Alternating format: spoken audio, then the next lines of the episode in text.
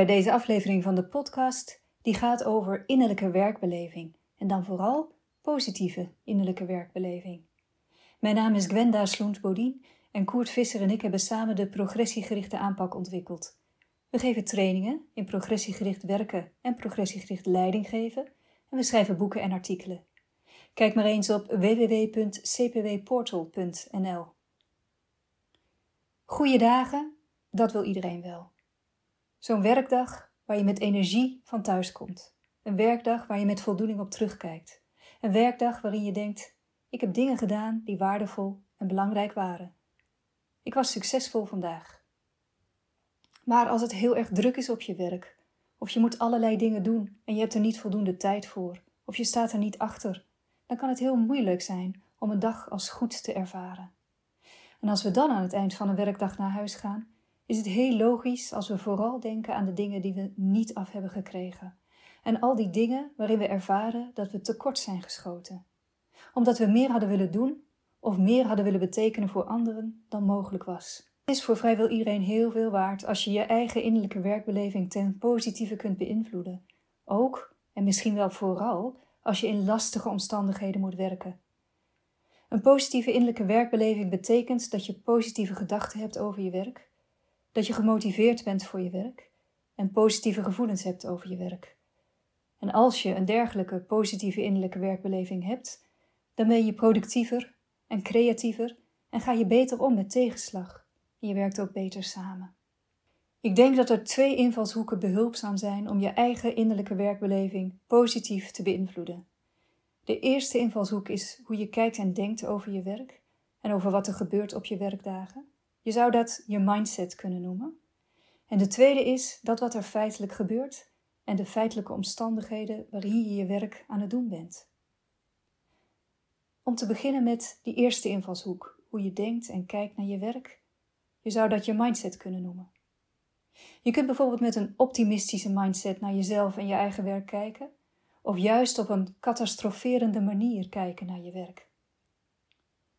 Als je met een optimistische mindset kijkt en denkt over je werk, dan heb je een positieve verwachting dat verbetering mogelijk is en zelfs waarschijnlijk is. Je let dan bijvoorbeeld op signalen die erop wijzen dat de dingen beter kunnen gaan. En doordat je op die dingen gaat letten, ga je ze ook meer zien. En grappig genoeg ga je ze dan ook meer zelf creëren. Een voorbeeld. Dorike is leidinggevende in een gemeentelijke organisatie en ze geeft leiding aan een team waarin vaak klaagtypische interacties zijn. Dat wil zeggen dat de teamleden de neiging hebben om elkaar de put in te praten. Overleggen verlopen vaak in een enigszins moedeloze sfeer. Als Dorike op een catastroferende manier denkt over haar werk en haar team, dan heeft ze dit soort gedachten. Met dit team valt geen land te bezeilen. Het volgende overleg zal wel weer zo slecht verlopen. Ik zie nu alweer op tegen alle klachten die ik van ze ga krijgen als ik moet vertellen dat onze productiviteit omhoog moet. Ik denk ook eigenlijk dat ik niet geschikt ben als leidinggevende van dit team. Misschien moet ik me maar eens gaan oriënteren op een andere baan, want met deze mensen valt niet te werken. Als ze met dit soort gedachten het volgende overleg ingaat, creëert ze paradoxaal genoeg precies dat waarvan ze zou willen dat het niet zou gebeuren. Ze speelt zelf een rol in de realiteit die zal gaan ontstaan in het overleg. Ze begint daar bijvoorbeeld zinnen zoals: Jullie zullen het er wel weer niet mee eens zijn, maar de productiviteit moet echt omhoog. En als de medewerkers dan inderdaad klagend reageren, bevestigde dit haar in haar overtuiging dat met deze mensen niets te beginnen valt. Maar als Dorike op een optimistische manier naar haar werk en haar team kijkt, dan creëert ze bij zichzelf de positieve verwachting dat het overleg over de productiviteit goed zou kunnen gaan verlopen en dat haar medewerkers met concrete ideeën kunnen gaan komen over hoe ze de productiviteit met behoud van kwaliteit kunnen verhogen. Ze let dan in de loop van de dag op signalen dat medewerkers betrokken zijn bij het werk. Dat ze graag willen dat het werk goed verloopt, dat ze positieve intenties hebben. En nu begint ze datzelfde overleg op een totaal andere manier. Ze zegt nu bijvoorbeeld: Heel graag zou ik even met jullie willen praten over manieren waarop wij de productiviteit kunnen verhogen met behoud van de kwaliteit. Het is belangrijk dat wij de productiviteit verhogen, omdat we in deze context meer moeten gaan doen met minder geld. En ik ben heel erg benieuwd naar jullie ideeën over hoe we met behoud van kwaliteit toch productiever kunnen gaan worden. Ik heb er zelf ook wat ideeën over, vandaar dat ik graag vandaag met jullie in de overleg van gedachten zou wisselen.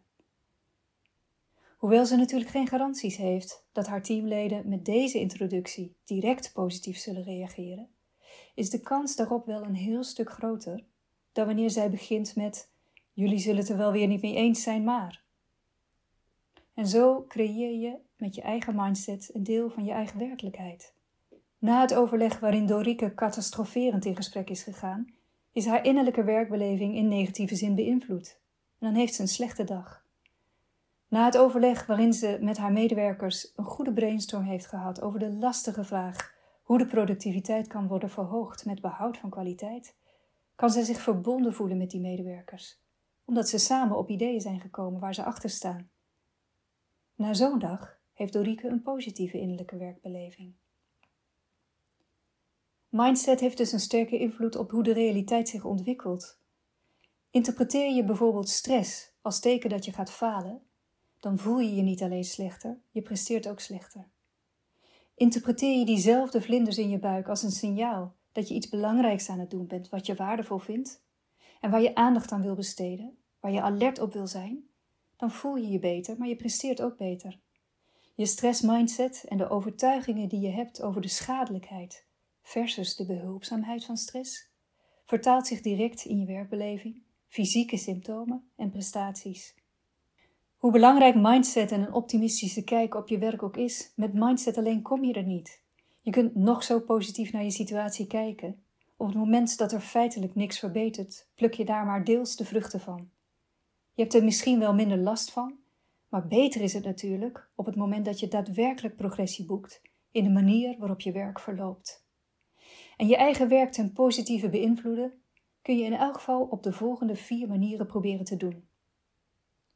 De eerste manier is dat je bewust kiest welke doelen je nastreeft. Er is onderscheid te maken in intrinsieke doelen en extrinsieke doelen. Extrinsieke doelen zijn doelen zoals veel geld verdienen, macht verwerven, status krijgen, beter zijn dan iemand anders, bijvoorbeeld in termen van maatschappelijke positie of uiterlijk, of de grootte van je auto of je huis. Het nastreven van dit type doelen is onverstandig omdat het samengaat met onwelbevinden, zowel tijdens het streven om dat doel te bereiken, als wanneer je het doel daadwerkelijk hebt bereikt.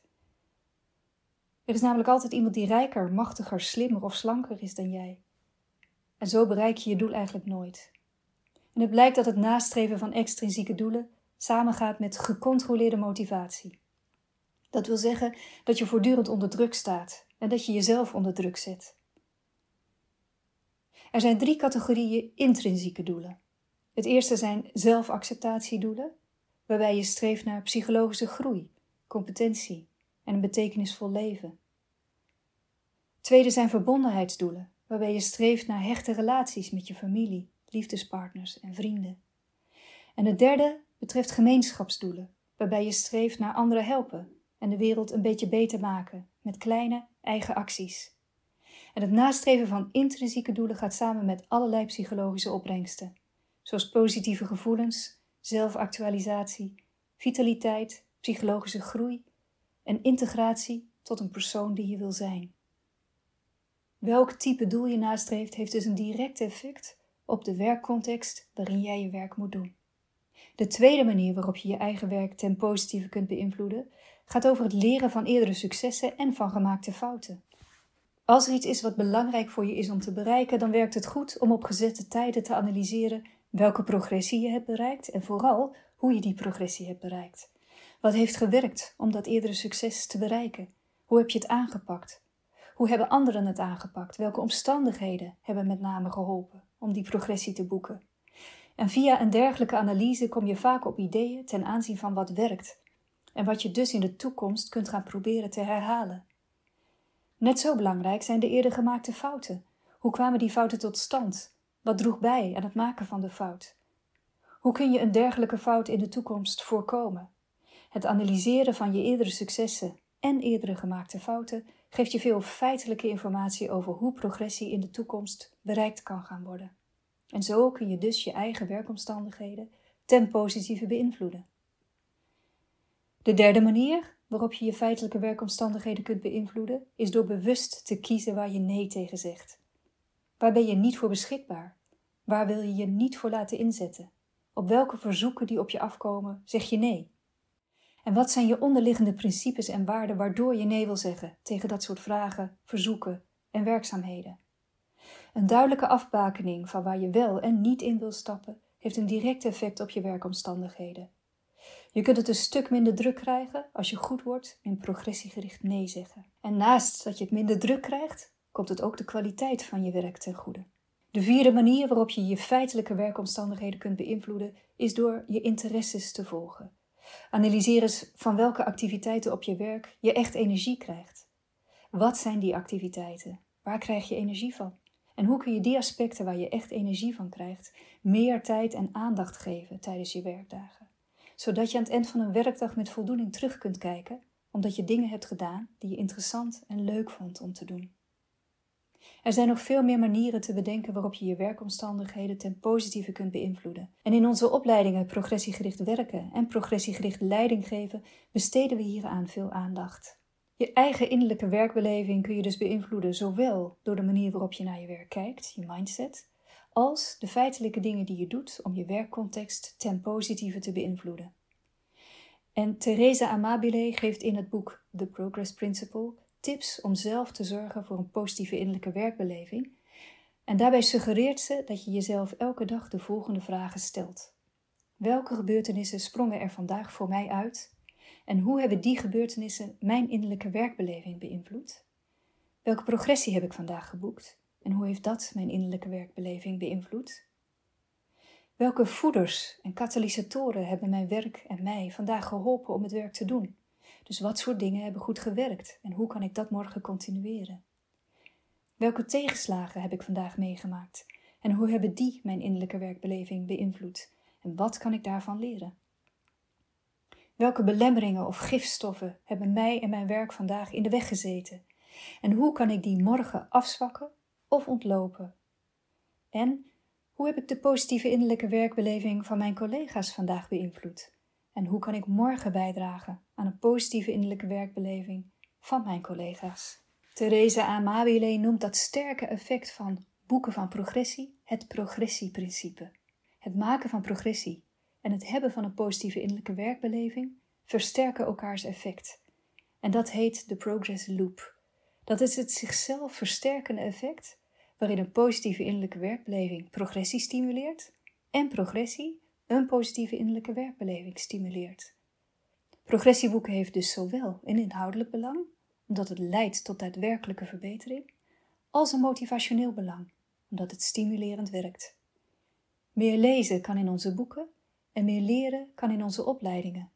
Kijk maar eens op www.cpwportal.nl.